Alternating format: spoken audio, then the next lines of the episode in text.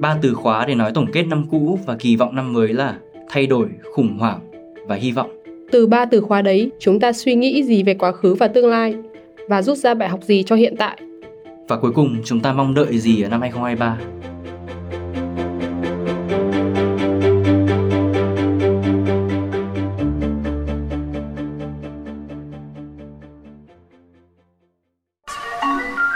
Listening to a podcast series from the Etc.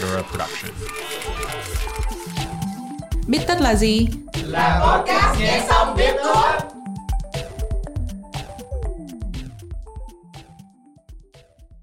À, vậy là Tết đến xuân về rồi Thư nhỉ? À, trong Tết này thì Thư đã có kế hoạch gì cho bản thân mình chưa? Kiểu về gia đình hay là về công việc hay có kế hoạch tương lai gì không? Ừ, mình thì chắc cũng giống mọi người thôi. Đấy là có một vài kế hoạch sắm sửa cho Tết rồi hoàn thành nốt những công việc còn tồn động cuối năm để mà chuẩn bị cho mùa đoàn tụ gặp gỡ người thân và lên kế hoạch cho năm mới cũng như là dành ra một chút thời gian để suy nghĩ về năm cũ.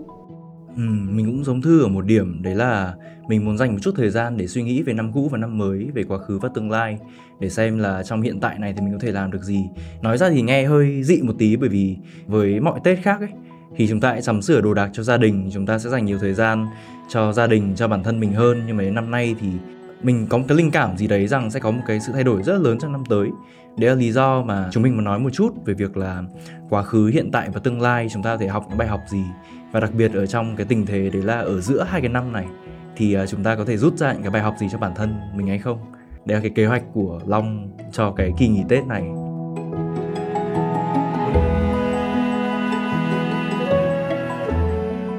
Chào mừng các bạn trở lại với Bít Tất và trong tập Bít Tất lần này thì mình là Thư, editor của Vietcetera, host cùng với mình là Long Vũ, cũng là editor tại Vietcetera. Thì hai chúng mình trong tập Bít Tất này sẽ cùng chọn về ba từ khóa đại diện cho năm 2022 và sau đấy thì chúng mình sẽ bàn luận một chút về những từ khóa đấy vào năm 2023 thì có liên quan như thế nào và cũng là một chút gửi gắm của chúng mình khi mà nói lại về chuyện năm cũ và hướng đến chuyện năm mới. Ok vậy thì chúng ta sẽ nói một chút về những cái từ khóa mà Long và Thư cùng nghĩ. Xem nó đại diện gì cho năm 2022 thì uh, với Thư Thư có thể bật ra một cái từ khóa hoặc là một cái ý tưởng gì trong đầu mình ngay bây giờ không? Ờ, nếu mà để chọn một cái từ khóa cho năm cũ thì chắc là mình sẽ chọn từ thay đổi. Bởi vì là khi mà mình nhìn lại cả một năm của mình á hậu đại dịch covid qua đi thì bản thân mình cũng như là những người xung quanh mình thì chứng kiến rất nhiều sự thay đổi. Nó không chỉ là cái sự thay đổi ở mỗi cá nhân mà nó còn là cái sự thay đổi ở cộng đồng xã hội không chỉ ở Việt Nam nữa mà còn cả trên trường quốc tế. Còn Long thì sao? Long sẽ chọn từ khóa gì cho năm 2022? Nói như này thì hơi dị thế nhưng mà Long là một người khá là bi quan và chính bởi vì cái sự bi quan này nên là mình sẽ chọn từ khủng hoảng. Cái từ khủng hoảng ở đây mình muốn sử dụng nó ám chỉ một cái sự kiện có đầu, có kết, có diễn biến và thường kết quả xấu. Tức là ở đây khi chúng ta nghe từ khủng hoảng thì chúng ta chỉ nghĩ nó như một cái tính từ, tức là cái điều gì xấu xảy ra thì mình gọi nó là khủng hoảng.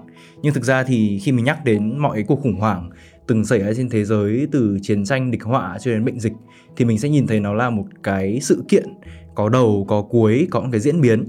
Thế nên là mình muốn nhấn mạnh vào cái ý này. Mình nhìn 2022 nó giống như một chuỗi nối tiếp của những sự kiện như vậy. Nhưng mà thôi thì ít nhất thì sự kiện cũng có sự kết, kết thúc. Và chúng ta có quyền hy vọng rằng à, khủng hoảng chấm dứt xong rồi thì mọi thứ sẽ tốt đẹp hơn trong năm 2023 mọi người có thể thấy đấy là thay đổi thì luôn có thay đổi tích cực hoặc thay đổi tiêu cực còn khủng hoảng thì chắc chắn nó là mang nghĩa tiêu cực rồi. Đấy là từ khóa mà mình mà long chọn riêng. Nhưng mà đồng thời thì cả hai cùng có một cái từ khóa chung để thống nhất với nhau. Đấy là từ hy vọng. Hy vọng đấy là khi kết thúc một năm cũ thì năm mới sẽ tươi đẹp hơn, sẽ khởi sắc hơn. Đi qua những cái chuyện của năm cũ rồi thì chúng ta có thể rút ra những bài học để mà từ đấy bản thân mình có thể phát triển hơn và có thể sống tốt hơn.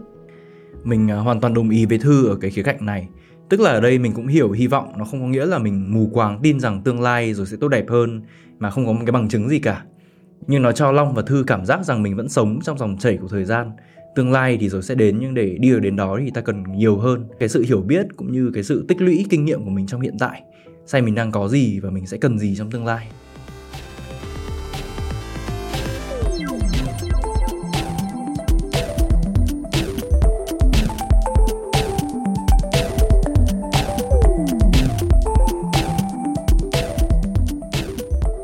Vậy thì đến cái phần tiếp theo này thì uh, Long và Thư sẽ cùng bàn thêm một chút nữa đấy là lý do tại sao uh, bọn mình lại chọn những cái keywords những cái từ khóa này cho năm cũ. Nó có liên quan gì đến cái sự kiện của năm hay không và liệu uh, những cái từ khóa này có chỉ báo gì cho chúng ta biết được rằng chúng ta có thể học được gì từ quá khứ hay không? Ờ, như Long có chia sẻ về khủng hoảng và hy vọng ấy thì đối với mình ấy sở dĩ mình chọn cái từ khóa cho năm vừa rồi đấy là thay đổi. Bởi vì cuộc sống của chúng ta đã rất nhiều thay đổi đầu tiên thay đổi lớn nhất, đấy là thói quen chi tiêu hàng ngày của mình. Khi mà năm vừa rồi, như năm nói là chúng ta đã trải qua rất nhiều khủng hoảng về kinh tế, rồi là khủng hoảng về việc làm, hay là khủng hoảng về lương thực, năng lượng. Việc mình đi đổ xăng phải đợi rất là lâu, thì mình sẽ phải tiết kiệm xăng hơn, tính toán xem quãng đường đi của mình thế nào. Mình thay đổi về thói quen gặp gỡ mọi người, khi mà hậu covid khiến chúng ta quen với việc họp online hay là nhắn tin các thứ, thì việc gặp đối mặt với nhau cũng không còn quá quan trọng nữa rồi là rất nhiều người bạn của mình cũng trải qua những cái thay đổi về công việc. Khi mà hàng loạt những cái tập đoàn, rồi công ty công nghệ lớn có những cái cuộc sa thải hàng hàng loạt. Rồi mình nhận ra sự thay đổi về cách sống của bố mẹ mình khi mà họ trải qua những cái biến động. Họ trải qua những cái biến động từ hồi trẻ, rồi là khi về già thì trải qua tiếp biến động về covid, về việc làm, về chi tiêu. Nên là họ cũng có một cái nhìn khác đi. Tất cả những cái thay đổi đấy ảnh hưởng từng chút từng chút một lên cái cuộc sống của mình và khiến mình nhận ra là thế giới đang thay đổi chứ không riêng gì mình. Mình cũng đồng ý với thư khi mà nghe cái câu chuyện vừa rồi. Đấy là à, thực ra đối với mình cái sự thay đổi lớn nhất và đáng lo nhất mà mình ghi nhận được à, nó giống thư ở điểm này. Đấy là các cái cuộc sa thải lớn của các cái tập đoàn công nghệ. Bản thân bọn mình thì cũng làm trong à, một cái công sở và cái câu chuyện là sa thải như thế nào mọi người ra vào ra sao tất cả câu chuyện đấy nó vẫn xảy ra trên mặt báo và trong thực tế của bọn mình hàng ngày bên cạnh đấy thì uh, sự tăng giá cả các mặt hàng tiêu dùng hàng ngày đặt lên vai của chúng mình một cái áp lực rất lớn trong việc là mình chăm sóc bản thân mình ra sao chăm sóc bố mẹ ra sao. Mình thì là người sống ở hà nội rồi và mình không bị lo ở cái câu chuyện là kiểu thế thì bây giờ nếu như thiếu tiền nếu như thiếu đồ ăn thức uống thì ai sẽ là người chăm sóc cho mình? Nhưng chắc là các bạn bè đến từ những cái vùng quê khác nhau ở việt nam nhưng mà phải đi làm xa nhà sẽ có nhiều cái sự đối mặt hơn mình thời gian vừa qua thì mình cũng chứng kiến cả vụ việc là những cái cửa hàng xăng đồng loạt giảm lượng bán ra, gây tâm lý rất là hoang mang cho người dân ở đô thị. Mình nhớ có một cái hôm mà phải đến tận Long Biên để đổ xăng lúc 3 giờ sáng. Đấy là cái điều khiến cho mình cảm thấy rất là đáng sợ. Và mình tự hỏi là chỉ một cái cú trigger rất là nhỏ như thế thôi, có thể thay đổi xã hội lớn đến vậy thì liệu những cái cú trigger lớn hơn, ví dụ như là chiến tranh, đạn lạc thì nó có thể gây ra cái sự ảnh hưởng, sự thay đổi như thế nào, chúng ta không sống trong thời đại của bố mẹ, ông bà trước đây để biết về câu chuyện đấy. Nhưng bây giờ mình thực sự cảm thấy rất là hồi hộp khi mà những câu chuyện lịch sử mà quá khứ kể lại nó lại xảy ra trước mặt mình. Mình thì biết sự thay đổi luôn diễn ra, nhưng với sự thiếu đều đặn và tiêu cực thì nó sẽ thành bấp bênh. Tức là chúng ta sẽ luôn thấy cuộc sống của mình chẳng có đường chạy nào vững chắc cả. Đúng là như long vừa liệt kê thì mình thật sự cảm nhận rằng những cái sự thay đổi đấy khiến mình buộc phải sắp xếp lại những cái thứ tự ưu tiên trong cuộc sống của mình thay vì trước đây mình nghĩ rằng là mình cứ tiêu tiền đi mình còn trẻ mà mình có thể kiếm lại được hay là mình cứ đi làm đi rồi là sức khỏe không quan trọng đâu. Nhưng bây giờ mình buộc phải nghĩ đến việc là tiết kiệm thế nào có những cái khoản dự phòng cho những cái biến cố xảy ra hay là nghĩ đến việc là chăm sóc cho sức khỏe của mình hơn cả về thể chất lẫn tinh thần. Ngoài ra thì không chỉ cái sự thay đổi trong cuộc sống hàng ngày mà cái cuộc thay đổi các vị thế của các quốc gia trên thế giới cũng dẫn đến rất nhiều những cái tin tức hàng ngày chúng ta đọc. Phần lớn là tiêu cực. Uh, những cuộc dẫm đạp ở Seoul hay là chiến tranh Nga, Ukraine, rồi bầu cử ở các quốc gia, rồi Covid ở Trung Quốc vẫn chưa thể giải quyết một cách triệt để, thì chúng ta không thể biết chắc được rằng có những cái kịch bản nào tiếp theo sẽ xảy ra trong năm tới. Và chúng ta phần lớn là mang một cái năng lượng tiêu cực, rằng là năm 2023 có thể tệ hơn nữa 2022 chỉ là bước khởi đầu thôi, hay là chứng khoán sụt giảm, đồng tiền crypto bị thất thế. Tất cả những điều đấy gây lên những một cái cuộc khủng hoảng về kinh tế và tài chính rất lớn à, và những cái người như mình và Long là Gen Z đang sống ở trong một cái thời đại chứng kiến rất nhiều những cái biến động như thế thì mình thật sự là đang chứng kiến rất nhiều những cái thay đổi của thời cuộc. À, thực ra theo một cách nào đấy khi mà nghe về cái từ khóa là về sự thay đổi của thư ấy thì mình lại cảm thấy hơi lạc quan một chút. À, nghĩ lại thì từ năm 2020 cho đến nay thì ngoài đại dịch tuy có rất nhiều người đã ra đi tuy có khủng hoảng kinh tế có chiến tranh thế nhưng mà thay đổi thì nó vẫn là thay đổi nó trung tính nó không nhất thiết phải tốt mà nó cũng không nhất thiết phải xấu xí đến tế bào trong cơ thể chúng ta còn phân chia sự thay đổi hàng ngày cũng liên tục diễn ra từng cái chớp mắt trôi qua thôi. Thì long và thư đã trôi vào một cái hiện tại khác mất rồi. Sự thay đổi nó không nhất thiết phải là khủng hoảng giống như thư nói từ đầu. Sự thay đổi nó có thể có những cái khả thể tốt nữa. Và không biết là thư thể nghĩ sao nếu như chúng ta nói về những cái sự thay đổi tích cực. À, thực ra thì để mà nói về cái sự thay đổi tích cực và bây giờ thì có lẽ hơi khó một chút. Bởi vì mình nhớ là cho đến tận những cái ngày cuối năm âm lịch của 2022 chúng ta vẫn đón nhận những cái tin không mấy tốt đẹp trên mạng xã hội. Và thậm chí là mình có những người bạn đã phải tốc mạng xã hội để có thể bình yên vào những ngày, cái ngày cuối năm như thế này. Và thay vì nói về những cái thay đổi tích cực thì chúng ta sẽ nói một chút về cái từ khóa khủng hoảng mà Long đã chọn. Thì không biết Long thế nào nhưng mà nhiều lúc mình vẫn cảm giác mình đang mắc kẹt ở năm 2020 không phải vì từ đó đến nay không có gì thay đổi, mà bởi vì cái thay đổi của cái năm đó che mắt mọi người bởi những cái sự thay đổi khác. Ngoài Covid-19 thì mình chẳng còn cảm thấy cái điểm sáng nào nữa và ngay cả khi Covid-19 đi qua thì mọi thứ vẫn chưa thể ổn định lại. Đại dịch đã thay đổi cuộc sống của mình và nhận thức của mình một cách gần như là rất là nhiều và mãi mãi. Ừ, đó là lý do vì sao mình chọn từ khủng hoảng. Tức là ở đây có một cái ý rất là hay mà Thư nói đến đấy là khi mà chúng ta trải qua cái cảm giác khủng hoảng nó không đơn thuần chỉ là cái việc xấu nó xảy ra mà cái điều quan trọng hơn đấy là chúng ta có cảm giác mình bị chay mắt mình không thể nào nhìn thấy tương lai một cách rõ ràng. Mình nhìn thấy mọi thứ đều mập mờ, mình nhìn thấy mọi con đường đi đều có cái sự chặn lại. Mặc dù có thể trong thực tế thì không phải là mọi thứ nó bi kịch, không phải mọi thứ nó điên rồ đến mức đấy, thế nhưng mà cái cảm giác khủng hoảng nó khiến cho chúng ta cảm thấy bị chặn lại ở hiện tại. Khi mình chọn từ khủng hoảng thì mình nhận thấy là khủng hoảng nó là sự thay đổi, gây ra cảm giác choáng váng và bẽ bàng. Nó khiến chúng ta cảm thấy thời gian như thể cô động lại ở chỉ một cái đường chỉ, nó mỏng tang, mà ta không bao giờ có thể vượt qua được nó khiến ta cảm thấy sự mệt mỏi và đau đớn ở một sự kiện nó lấn át. Mọi sự thay đổi tốt đẹp mà chúng ta có thể cảm nhận được. À, nhìn lại năm 2022 thì à, thực ra cũng có một số cái thay đổi xảy ra theo chiều hướng cũng khá khủng hoảng. À, mình quen một editor này Vietcetera tên là Sơn Hoàng. Thì à, có bài viết Sơn viết rất là hay Sơn có tổng hợp lại toàn bộ cái sự kiện khủng hoảng. Mà tất nhiên là mình phải nhắc lại là dù số podcast này nhấn mạnh vào năm âm lịch nhiều hơn là dương lịch thế nhưng mà những trong năm dương lịch vừa rồi 2022 à, mở đầu năm thì chúng ta có một cuộc chiến à, quân đội Nga vượt qua lãnh thổ Ukraine và hơn một năm đã trôi qua hai bên vẫn đang giằng co. Hệ quả là hàng chục cuộc khủng hoảng khác từ lương thực dầu mỏ cho đến cảm giác lo âu kề kề rằng bình minh sẽ mọc vào một giờ sáng. Thì đúng là nếu như cái việc ấy xảy ra thật thì vừa là kết thúc của một kiếp người và vừa kết thúc của hàng triệu hàng tỷ kiếp người khác nhau. Điều đấy khiến cho mình cảm thấy hơi hơi bi quan trong cái tình huống nhưng mà đúng là chúng ta không thể sống mãi trong sự bi quan khi mà không nghĩ đến những sự lạc quan sẽ đến vào phía trước. Thế nên cái từ khóa cuối cùng mà chúng mình muốn chọn, đấy là hy vọng. Bởi vì có hy vọng thì mới biết rằng là có nhiều thứ tốt đẹp hơn sẽ đến sau những cái rủi ro và biến cố. Đấy là hy vọng rằng chiến tranh sẽ sớm kết thúc. Hy vọng rằng cái cuộc khủng hoảng năng lượng rồi sẽ qua đi. Kinh tế sẽ ổn định hơn. Giá nhà đất sẽ bớt trồi sụt. Ra chợ mua mớ rau thì tiền sẽ không bị mất giá. Lạm phát thì sẽ được kìm hãm rồi con người biết cách sống với nhau hơn.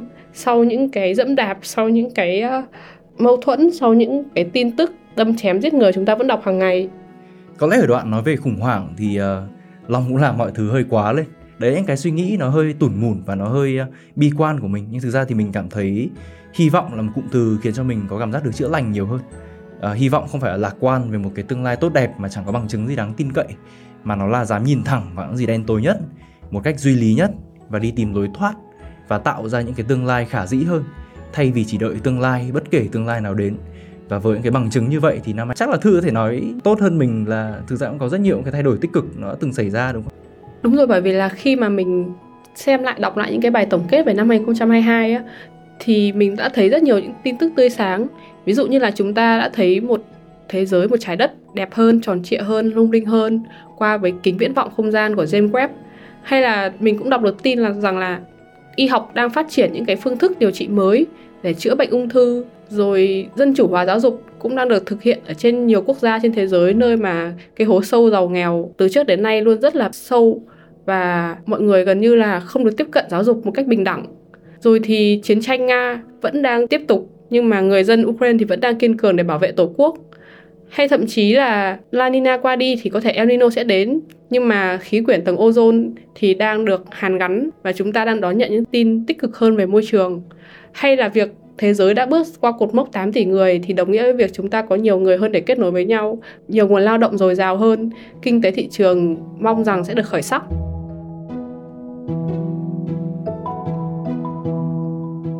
Mọi người dự đoán rằng là kinh tế đi xuống rồi có lúc nó sẽ ổn định để nó đi lên. Sau những cuộc lay off hàng loạt của các tập đoàn thì năm tới nhu cầu về lao động việc làm sẽ cần thiết hơn và chúng ta sẽ lại có nhiều cơ hội để mà tiếp tục cống hiến. Ok như vậy thì uh, trong uh, một chút thời gian vừa rồi thì bọn mình uh, có nhắc đến ba từ khóa đúng không? Từ khóa đầu tiên là sự thay đổi. Từ khóa thứ hai là khủng hoảng và từ khóa thứ ba là hy vọng thì nó lại lên một chút tức là hôm nay chúng ta có một cái biểu đồ hình xin hơi buồn cười. Vậy thì từ những cái keywords này thì à, không biết là thư mong đợi điều gì cho năm 2023 sắp tới nhỉ? Không biết là chúng ta có thể rút ra bài học gì từ hiện tại để đi đến tương lai một cách chắc chắn hơn hay không? Ừ, đối với mình thì mong muốn lớn nhất đấy vẫn là cuộc sống ổn định. À, nếu mà long hay mọi người để ý thì những ngày cận tết ra đường không khí tết năm nay có vẻ ảm đạm hơn mọi năm một chút chúng ta bớt mua sắm chi tiêu cho Tết mà nghĩ đến chuyện tiết kiệm nhiều hơn. Không khí Tết cũng bớt rộn ràng hơn một phần nào đấy. Và mình mong rằng là dù Tết năm nay mọi người có đủ đầy về mặt vật chất hay không thì vẫn cảm nhận trọn vẹn những cái tinh thần, giá trị tinh thần của Tết đang đến. Và khi mà một năm mới kết thúc thì đấy là thời điểm để chúng ta có quyền được khép lại những cái chuyện không vui và có quyền mở ra những cái hy vọng mới đang đến. À, vậy thì từ cái sự chia sẻ của Thư lúc nãy thì chúng ta nhìn thấy là Thư tập trung nhiều hơn vào cái khía cạnh đấy là cái cảm xúc cá nhân của chúng ta. Đây là gì? Tết sắp đến rồi, năm mới sắp đến rồi chúng ta có lẽ một phần nào đấy có thể gác lại các câu chuyện cũ của năm cũ mình uh, uh, thưởng thức cái khoảng thời gian sắp tới mình uh, tập trung vào những cái giá trị cá nhân mình tập trung vào sự hạnh phúc cá nhân và gia đình của mình. Uh, đấy là một cái cách tiếp cận mà mình cảm thấy rất là hay. Đối với mình thì mình mình đang mong là mình có thể nhìn ra rộng hơn cái bức tranh rộng hơn trong 2023 mình hy vọng rằng có lẽ nhân loại có thể vượt qua các cái cuộc khủng hoảng mà chúng ta đang có trong ngày hôm nay tất nhiên sẽ rất là phi thực tế nếu như nói rằng là uh, trên trái đất này chẳng còn khủng hoảng nào nữa không còn có một cái chuyện xấu gì diễn ra nữa. Nếu như chúng ta nhìn vào trong lịch sử cũng sẽ nhìn thấy là cuộc chiến tranh này qua đi cuộc chiến tranh khác sẽ đến cuộc khủng hoảng này qua đi cuộc khủng hoảng khác sẽ đến sẽ có người sinh ra và sẽ có người chết đi. Thế nhưng có một câu nói này mình cảm thấy rất là hay từ một contributor của Vietcetera đấy là chủ đặng Hoàng Giang đấy là khi một chiếc lá rụng xuống thì một cái ờ, nhành cây khác lại vươn lên. Vậy thì điều quan trọng hơn là chúng ta phải có đủ cái sự đoàn kết và tình thương với nhau vượt qua khủng hoảng. Vì à, là một sự kiện nên khủng hoảng có điểm khởi đầu và điểm kết thúc. Hãy cầu cho bình an ở điểm kết thúc đó. 2023 thì mình có một số mong muốn đến từ cá nhân và cũng à, từ những cái gì mình quan sát ở thế giới. Mình mong rằng tất cả mọi người có lẽ đều được ngủ à, đủ giấc để có thể giữ được toàn bộ sức khỏe thể chất và tinh thần của mình mình mong rằng mọi cuộc chiến tranh từ chiến tranh nóng chiến tranh lạnh chiến tranh mạng chiến tranh văn hóa hay bất cứ chiến tranh gì thì cũng sẽ đều kết thúc.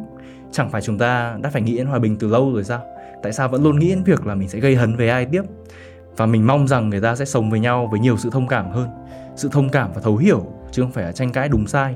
Mới là điều cao quý nhất của tri thức và cuộc sống. À, hãy vì sự sống chứ đừng vì cái tôi khổng lồ của mình nữa có lẽ đó là những cái thông điệp là những cái sự mong muốn là niềm hy vọng của mình trong năm 2023 sắp tới. À, và đúng là như những cái chia sẻ rất là chân thành từ Long thì mình và Long đều nghĩ rằng là các từ khóa mà chúng mình lựa chọn có lẽ là không đại diện cho quá khứ hiện tại hay tương lai và cũng có thể không đại diện cho bất cứ ai đang nghe cái podcast lần này của Vietcetera. Nhưng mà những cái câu chuyện sự kiện mà chúng mình liệt kê chỉ là một phần rất nhỏ của cái hiện tại vẫn đang diễn ra hàng ngày mà thôi. Quan trọng nhất dù là thay đổi khủng hoảng hay là hy vọng thì vượt lên trên tất cả những cái đấy sự thông cảm giữa con người với con người, tin vào sự chân thành, tin vào thái độ điềm đạm, trung dung trước thời cuộc. Và chúng ta không cần một cái mồm nói to để mà cảm thấy là mình thức thời, cũng không cần cảm thấy mình quá quan trọng trong tất cả những cái tranh luận, những cái đời sống, những cái biến cố diễn ra hàng ngày, là chúng ta phải đủ bình tĩnh để nhìn thẳng vào khó khăn và vượt qua nó. Và quan trọng là giữ cho mình một cái tinh thần thật lạc quan, một cái sự bao dung và một cái tình người để chúng ta có thể chung sống với nhau, chung sống với xã hội này và năm mới thì mình và Long luôn nghĩ đấy là một cột mốc và một thời điểm để chúng ta có thể hy vọng vào những điều tốt đẹp đang đến.